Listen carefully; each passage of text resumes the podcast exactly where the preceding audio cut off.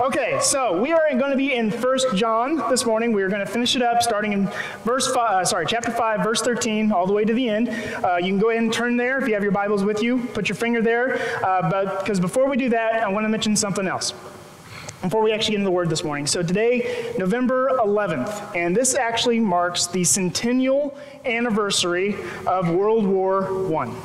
Okay, so kind of a big deal. Um, if any of you follow uh, the church on Facebook, we did a post that said that we are going to be doing a, um, a honoring ceremony for the veterans today. Uh, but before we do that, actually during service, if you if you are a veteran, would you mind standing so we can honor you this morning? If there are any veterans in the congregation, so.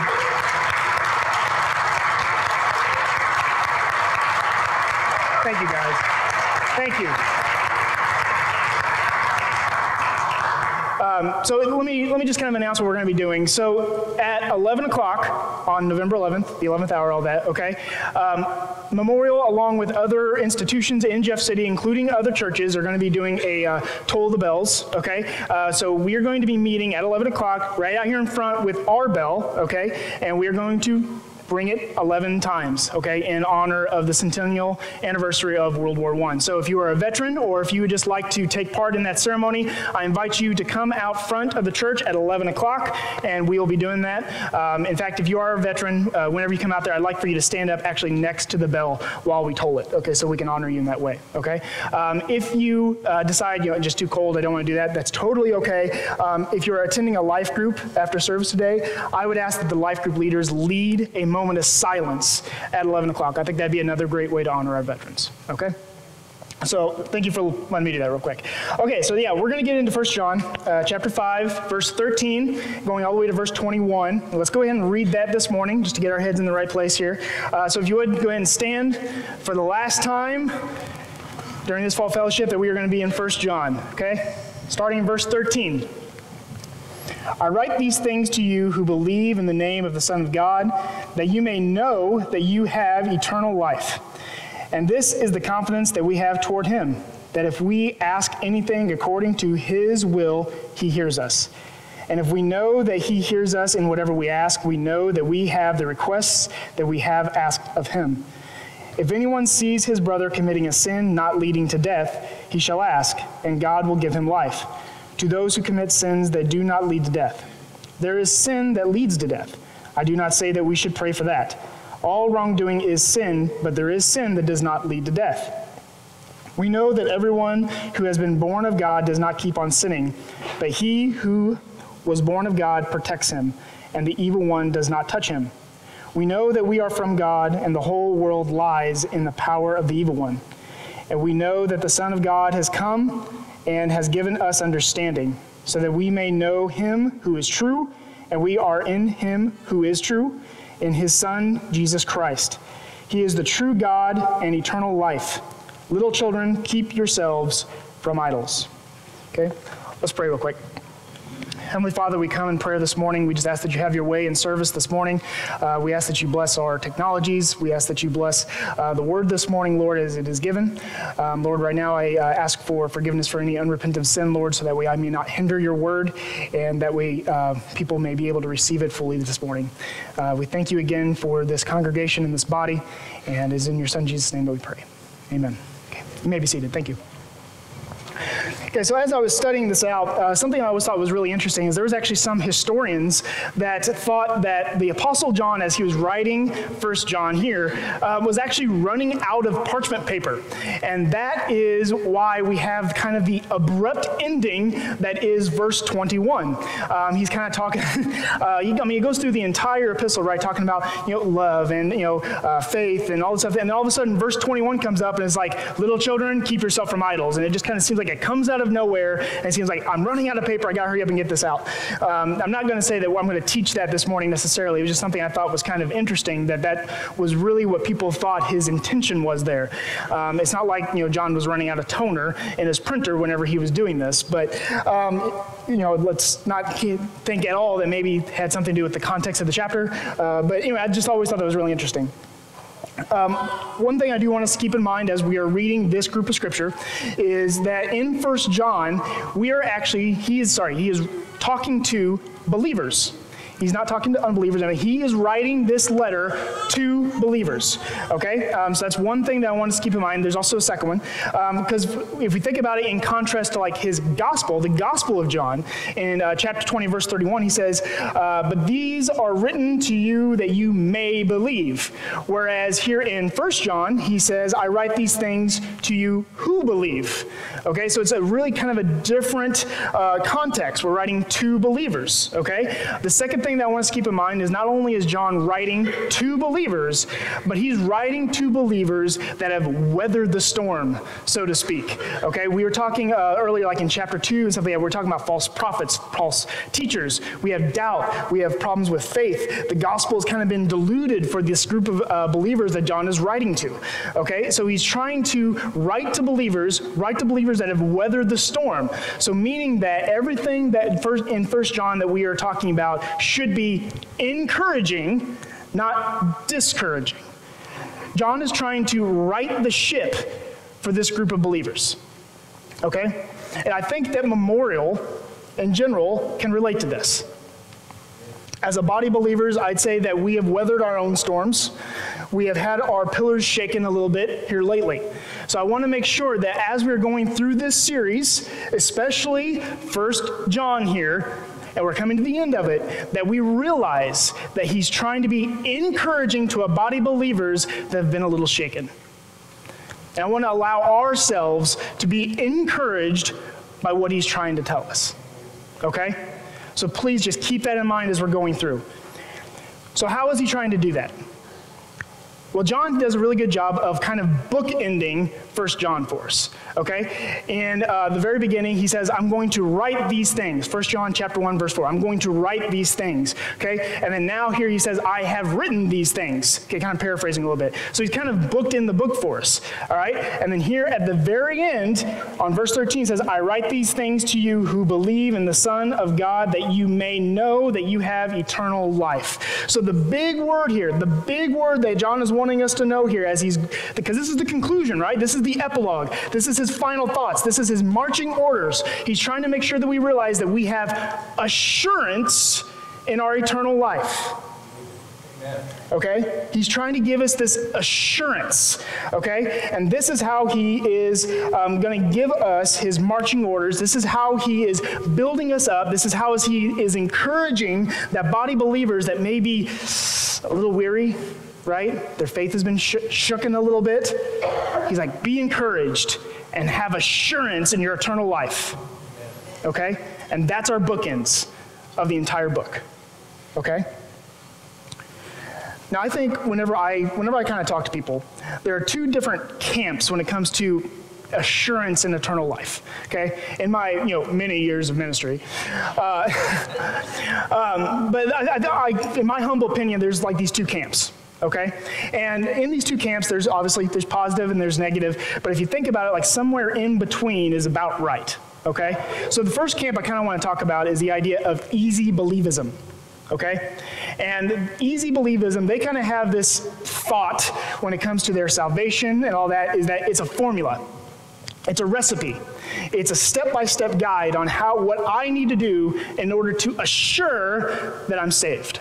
Okay? These are the kind of people that whenever they uh, look at the Bible, the main thing they always trying to point out is there should be disciplines that you should do daily right? So obviously that's a positive. They're very good with their disciplines. They're very good in their prayer life. They're very good at reading the word. They stay there. Obviously those are very good things, okay?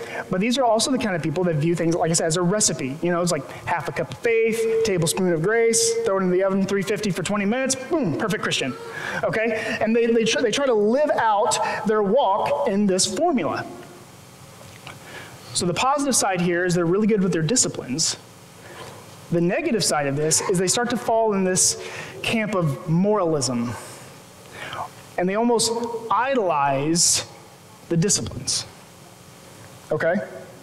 So, like I said, so somewhere in between is about right for that camp. There's nothing inherently wrong about saying that I need to have disciplines in my life. There's nothing that's inherently wrong about that. but don't put the disciplines above why, why you're disciplining yourself. Okay? Camp number two is the idea that, well, it's for you, but it's not really for me. And what I mean by that is these are the kind of people that they have no problem taking the word, reading it, believing what it says. What they have problem with is taking it onto themselves. They have no problem accepting the idea of doctrine of salvation through faith. What they have a problem with is thinking that their faith saves them. They have no problem thinking that God hears and answers prayers. What they have a problem with is thinking that God hears their prayers. So the positive side here is these people can sometimes feel, uh, sometimes come across as they're very humble people, right? And they also can be very comforting to others. It's like, well, you know, hey, I, I feel you, I know. And they can be very empathetic and all that. But what they have problems with on the negative side is they end up growing this idea that everybody else's sins are forgiven except for mine because they're too grand, they're too great. So what do they do? They end up taking their sin and they raise it above Christ. Well, now we're falling into pride. That's pride. I know, it's kind of a weird way of thinking of pride because it's like I'm so humble, I'm actually putting myself above Christ and what he's done for me. And these are kind of like the two camps. They kind of say, oh, like, well, I'm going to be overly humble, and that's how I know I have my salvation. I'm going to make sure I read my Bible daily. I'm going to make sure that I have all my disciplines in order and follow this formula, and that's how I know I have my salvation. Whatever camp you may fall in, you might not be in one extreme or the other of either camp. You might be down the middle, which is great, which is fine. But whatever camp you may fall into that, the one thing that you need to make sure that you know is what John is wanting you to know, and that is that it is your belief in the Son of God that gives you eternal life. It is not your disciplines. It is not your formula. It is not anything that you can personally do. It is your belief in the Son of God. And that is what we have to stand on is the belief, is the faith. He wants you to know that you have eternal life, not maybe. He wants you to know you have eternal life. So whenever he's speaking to a group of believers, right, that have been shaken, their pillars have been shaken a little bit, they've had to deal with false prophets, false teachers, why is it so important that we know we have eternal life? Why is that a big deal? It's a big deal because there's something that naturally flows out of that assurance of eternal life, and that's confidence and boldness and that is what John is concerned about. Because if you do not have that assurance of where you are going, it's going to be really hard for you to live that out while you're here. So, in a lot of ways, 1 John 5 13 through 21 is that. That is living in the kingdom. And what comes out of this, and we're going to go all the way down through this here real quick, and there's four major things I want us to get out of this, okay? We have a, from our, from our assurance of eternal life, right? We have a confidence in our condition. We have a confidence in prayer. We have a confidence in our interpersonal relationships or um, confrontations, if you prefer that term. Or, and we also have our confidence in our conduct. Okay? And these are the four major things we're going to talk about as we're going down through here. Okay? The first one here is the confidence in our condition. And that starts out in verse 13. Let's read it one more time because I think it's really important. I write these things to you who believe, who believe in the Son of God, that you may know that you have eternal life. That you may know you have eternal life. There's every everything that I have written to you, John speaking, everything that I have written to you in this book, I have done it all so that way you know all of it. Everything that David and myself have been preaching from, everything that we've been watching from the videos, all of that up until this point is so you know you have eternal life if you believe in the Son of God, Jesus Christ. That's why. And that's really important, okay? Isaiah 43 1 tells us, Don't fear, for I have redeemed you. I have called you by name. You are mine. I own you. I own you. You have eternal life through me because I redeemed you. I love the other definitions of redeemed here. Redeemed also means I bought you back. I bought you back, which means there was a price and I paid it willingly because I wanted wanted to own you. You were worth it to me. Whatever price, I was willing to pay it. The other definition of redeemed I really like here is the idea of avenge. That God avenged us. To be honest with you, I like that one more. Okay? Cue heroic music. All right? He avenged us. So that way he could own us. Now, what is the confidence in that? Okay, so he owns us. So what? Okay? Recently, I bought myself a truck. Okay? It is not a new truck. It has quite a bit wrong, wrong with it, to be honest with you. But I'm, plan- I'm planning on fixing it up. I have a lot of pride in this truck. It's the first truck I've owned since I was in high school. I've wanted one since I was in high school when I had to get rid of it. Um, so, anyways, uh, but I have a lot of pride in this truck. I really like it, okay? I mean, it's got a humongous dent in the door, the heater doesn't work. I mean, anyone would say, well, that's a scrap, right? Like, you're an idiot for buying it, right? But I got a really good deal on it, I think. Sarah might tell you different, but I think I got a good deal on it. but I have a lot of pride in the ownership. I bought it. I paid cash for it. I don't own, there's no loan on it. The bank doesn't own it. I own it. It's mine. Okay? The heater's broke in it right now. I guess that means I should throw it away. Right? It needs to go get crushed? No. I'm going to fix it because it's mine. I own it. He owns you. He's not going to just throw you away. He's willing to fix you because he has pride in you. He owns you. This is very important that we really grasp that because that is where the confidence of our condition comes from. That even if in our brokenness, He still has pride in us, He's paid the price for us, so that way He owns us. He's been, he has avenged us. Okay, John 10, 28. I get, sorry, I give them eternal life, and they will never perish, and no one will snatch them out of my hand. No one, no one, no one will never, never perish. You know what no one also includes? You. You and all of your stupid mistakes, and every time you stumble, every time you cannot stat, snatch you from his hand. Nothing will. What if we were to start approaching our condition with the confidence of Paul? Talk about one of the most annoying people in the New Testament. He really was. He was one of the most, there was nothing you could do to the guy that would make him question his salvation and his condition. Nothing right? Um, he, they said people come up to like, oh, we're just going to beat you. If you're not going to be quiet about all this, we're just going to beat you. He goes, okay, well, let no, let no one trouble me, for I bear, I bear on my body the marks of Jesus. Okay, well, I guess that doesn't work. Okay, well, we'll just throw you in jail then. No, that's fine. I'll just convert your guards. fine, we'll just kill you. Mm, to live is Christ, to die is the gain. Like, what do you do with that? Right? Like, might as well join.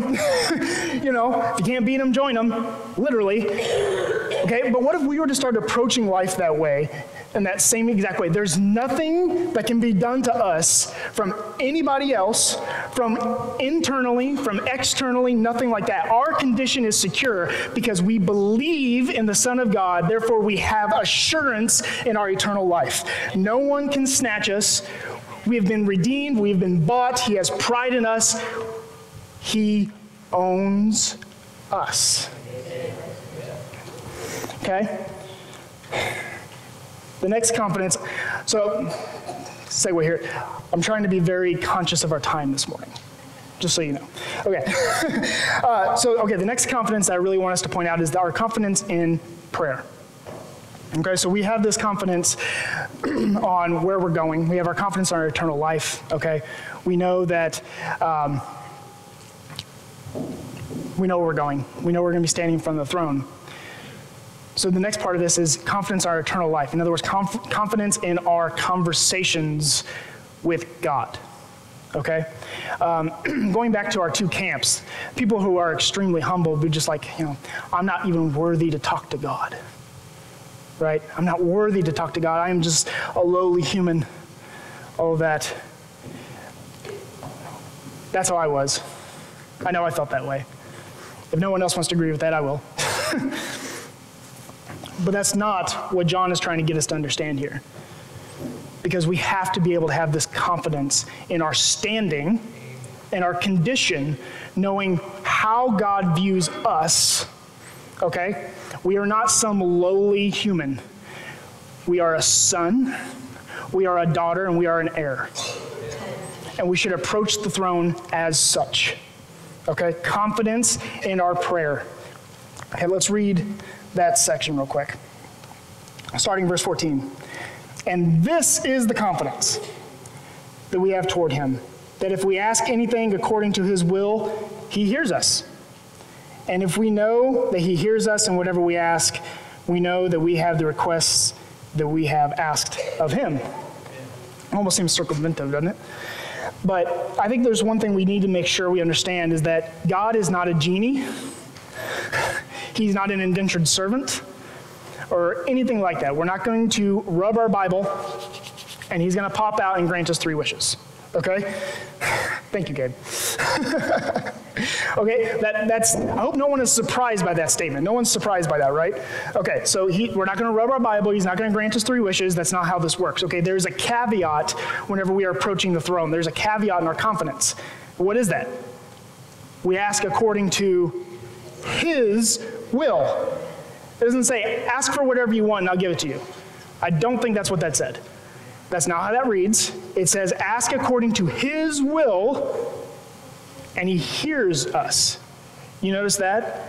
It doesn't even say ask according to his will and it'll be, and it's yours. It says he'll hear us.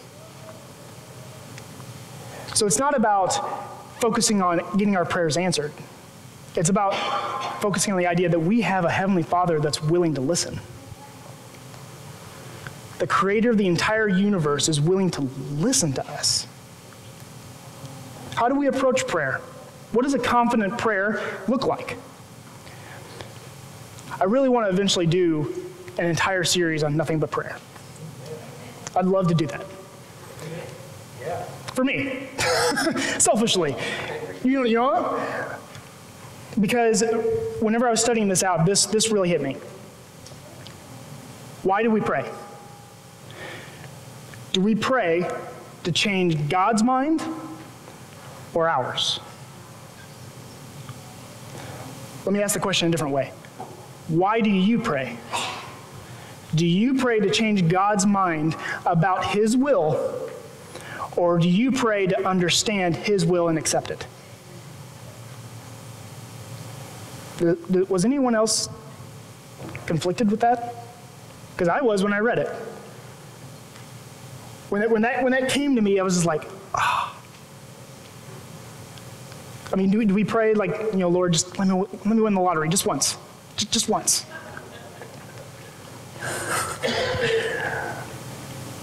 or do we pray, Lord, help me to accept and find the blessing in everything you've given me?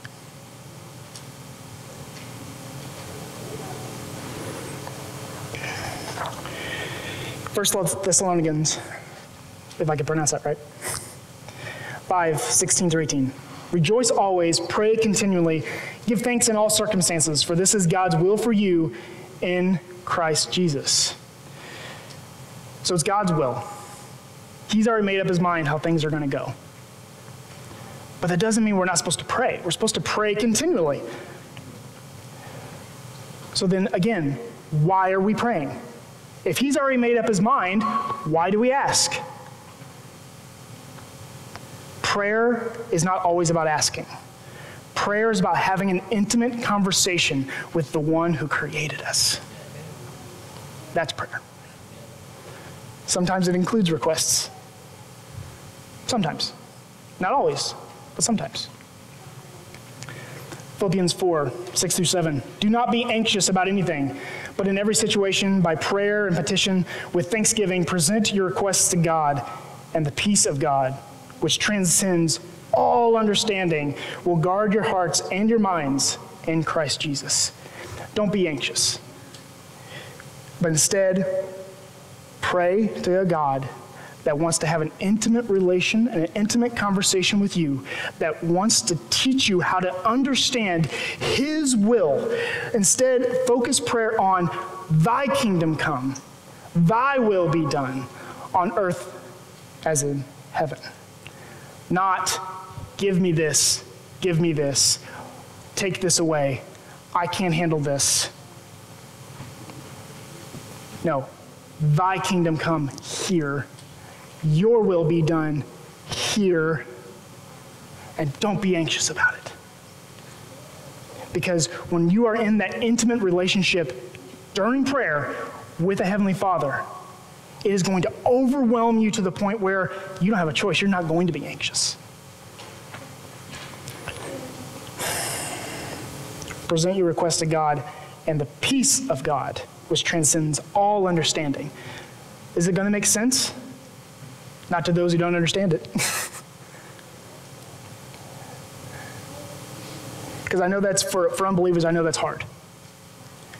Well, he's made up his mind, anyways. God must be this evil person to allow all this stuff to happen on earth. Everything is his will, all that. Understand this. You are owned by him which means that your good is always top of mind, even if you don't think it's your good. Even if you don't think it's your good, it is.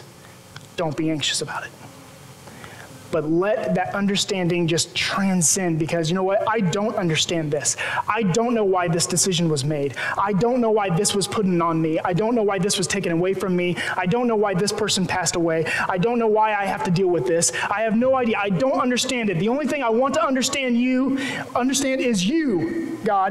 That's it. I want to have an intimate relationship with you because as soon as I do that, my anxiety is going to go away. Peace is going to come upon me. And I'm going to have that confidence to live in the kingdom like you want me to. I have confidence in my condition, I have confidence in my prayers. I got to keep moving. I got to keep moving. Okay, confidence in our interpersonal relationships is our next section here. Um, the other, I made a note here, it's also confidence in confrontations, because a lot of ways that's what this is too, okay?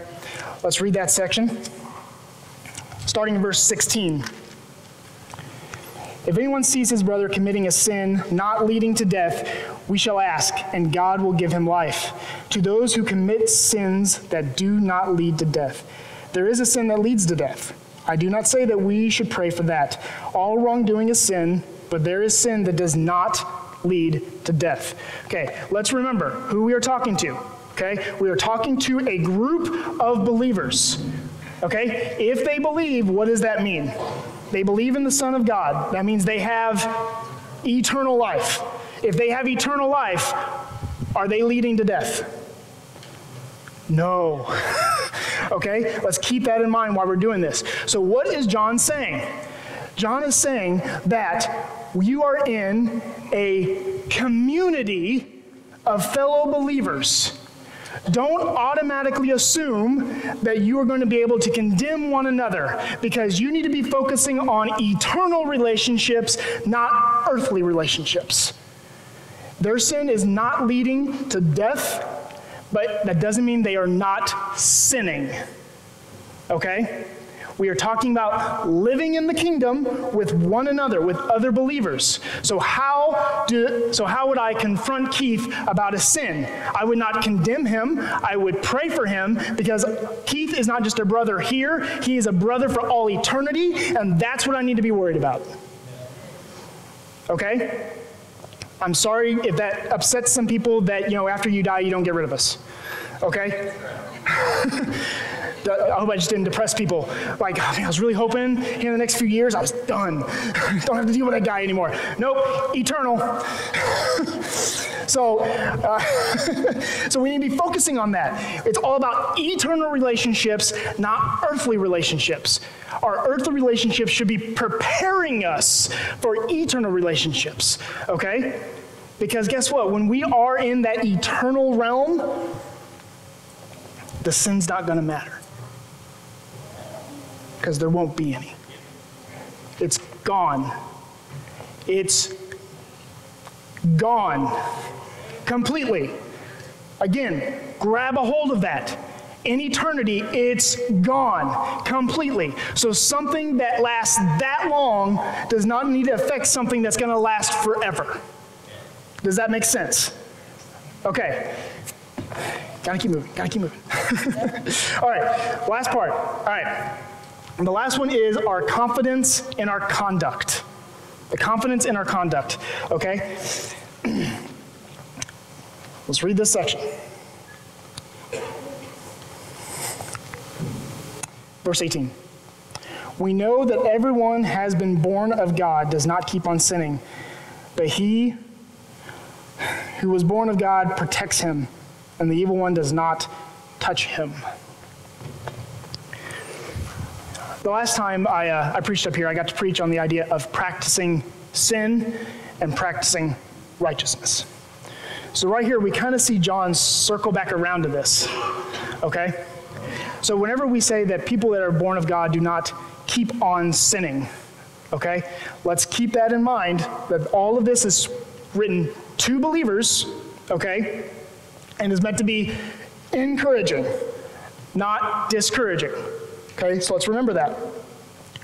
So, what we're talking about here is the idea of practicing sin, living in a continual disengagement from God. Okay, when we're talking about continuing in sin, I am not talking about a sin. Okay, I'm not even necessarily talking about a season of sin when someone's going through a rough patch. Okay, if Keith was going through a rough patch, his sin is not leading to death. My eternal relationships mean more than my earthly relationship, right? Okay? We're talking about remaining in the practice of righteousness here. Okay? So if we are practicing righteousness, that is the confidence in our conduct. But where does that confidence come from? It's like, okay, so I'm practicing righteousness. I know that. I know that I'm practicing righteousness, but well, I, there's nothing there for me to necessarily stand on. What's my, what's my confidence here, right? Come on, Adam. On the other three, you gave us a really good foundation, really good confident thing to stand on. Okay? All right, here it is. You ready?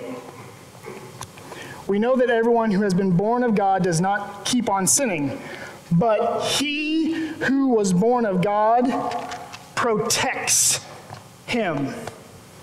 We are protected we are protected because we are owned. Okay? Whenever I bought my truck, I bought insurance. okay? I'm a car guy, sorry. Okay. We are protected.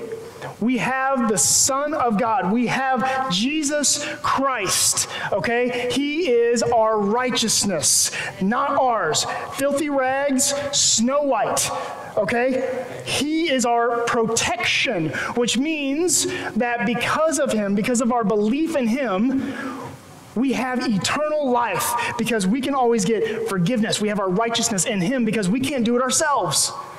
Okay? We have a protection from the evil one. If you are living in a continuous disengagement God, from God, you don't have that protection. You don't have that protection. So all your sin is still counted against you. That's still counted against you eternally. But if you have that protection from Christ, you don't have to live in condemnation of the past or fear of the future. Either one, you have that protection, you have that shield. And that is our confidence the confidence that we have a condition okay, in front of, with, uh, with our belief in the Son of God. Because of our belief in the Son of God, we have that assurance in our eternal life. Through that, we should have confidence in our prayer that we can approach a Father in heaven boldly, knowing that we are not some humble, weeble little human, okay, that we are a son or a daughter of God. An heir to the throne is how we get to approach that.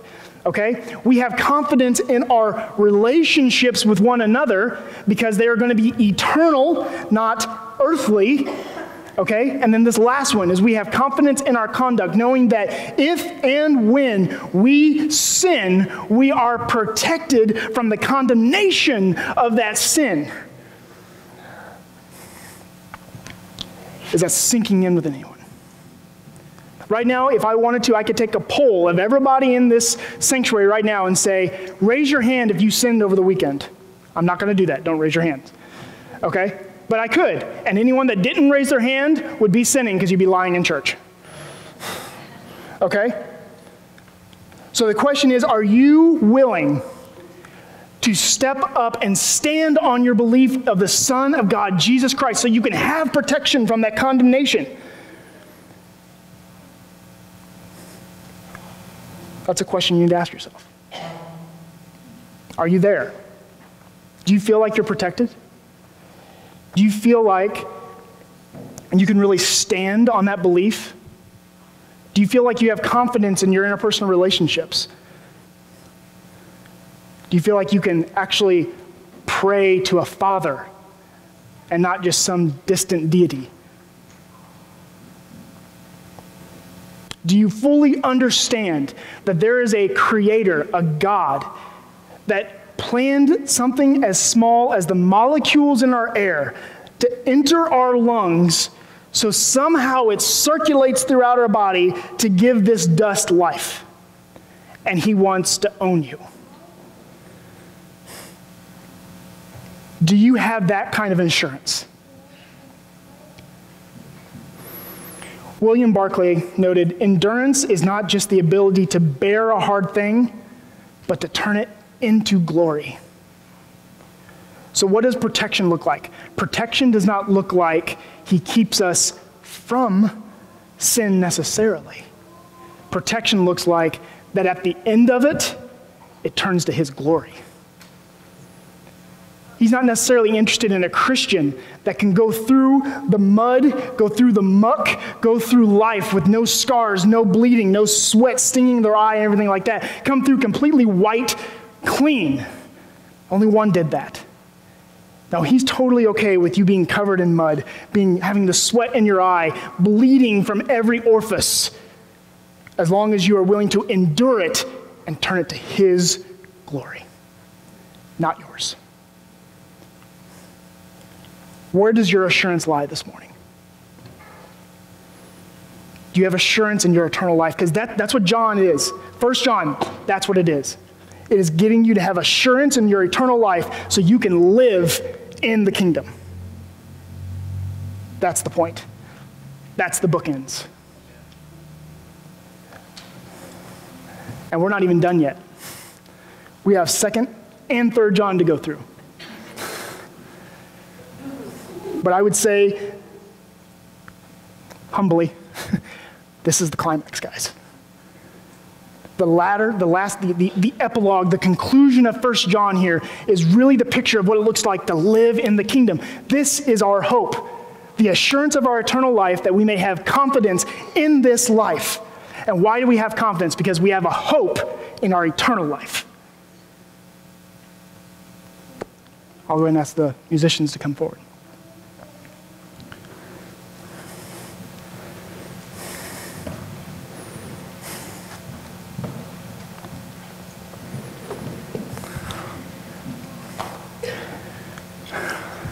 Can't tell you enough how important it is to have this assurance. Because if you don't have that kind of assurance, I'm really not sure how you make it, to be honest. Whenever, if I wouldn't have that assurance, that a hope of where I will be, I probably wouldn't be a very happy person. I'd constantly be living in the condemnation of my past and fear of the future. Not knowing what tomorrow's going to bring, not knowing what's going to happen the last time I shut my eyes. Just not knowing. I can't speak for anyone else in this room, but that would scare me.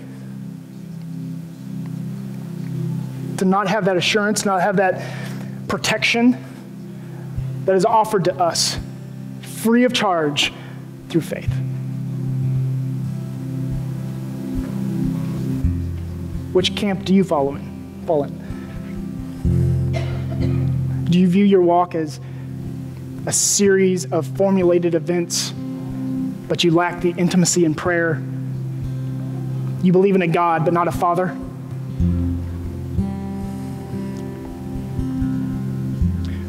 Or do you have trouble understanding who you are in His eyes?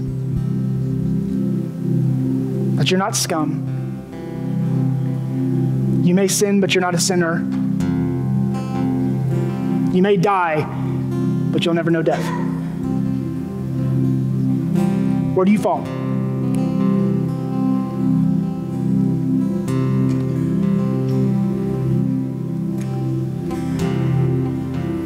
So, like most Sundays, we're going to say that you know there's nothing magical about these stairs up here. But if you feel the need to come forward and pray, they're open. But my heart is not you showing that you can boldly stand up and come up front so everyone knows that you know I'm praying. The only thing I'm concerned about is you praying and making sure that you are assured in your belief. Something we like to reiterate here often is you're not here by mistake. If, this is, if you're a visitor, you're not here by mistake. For some reason, you had to be here today to hear this. For some reason. I don't know what that is. No one else here knows what that is. But you have a father that did.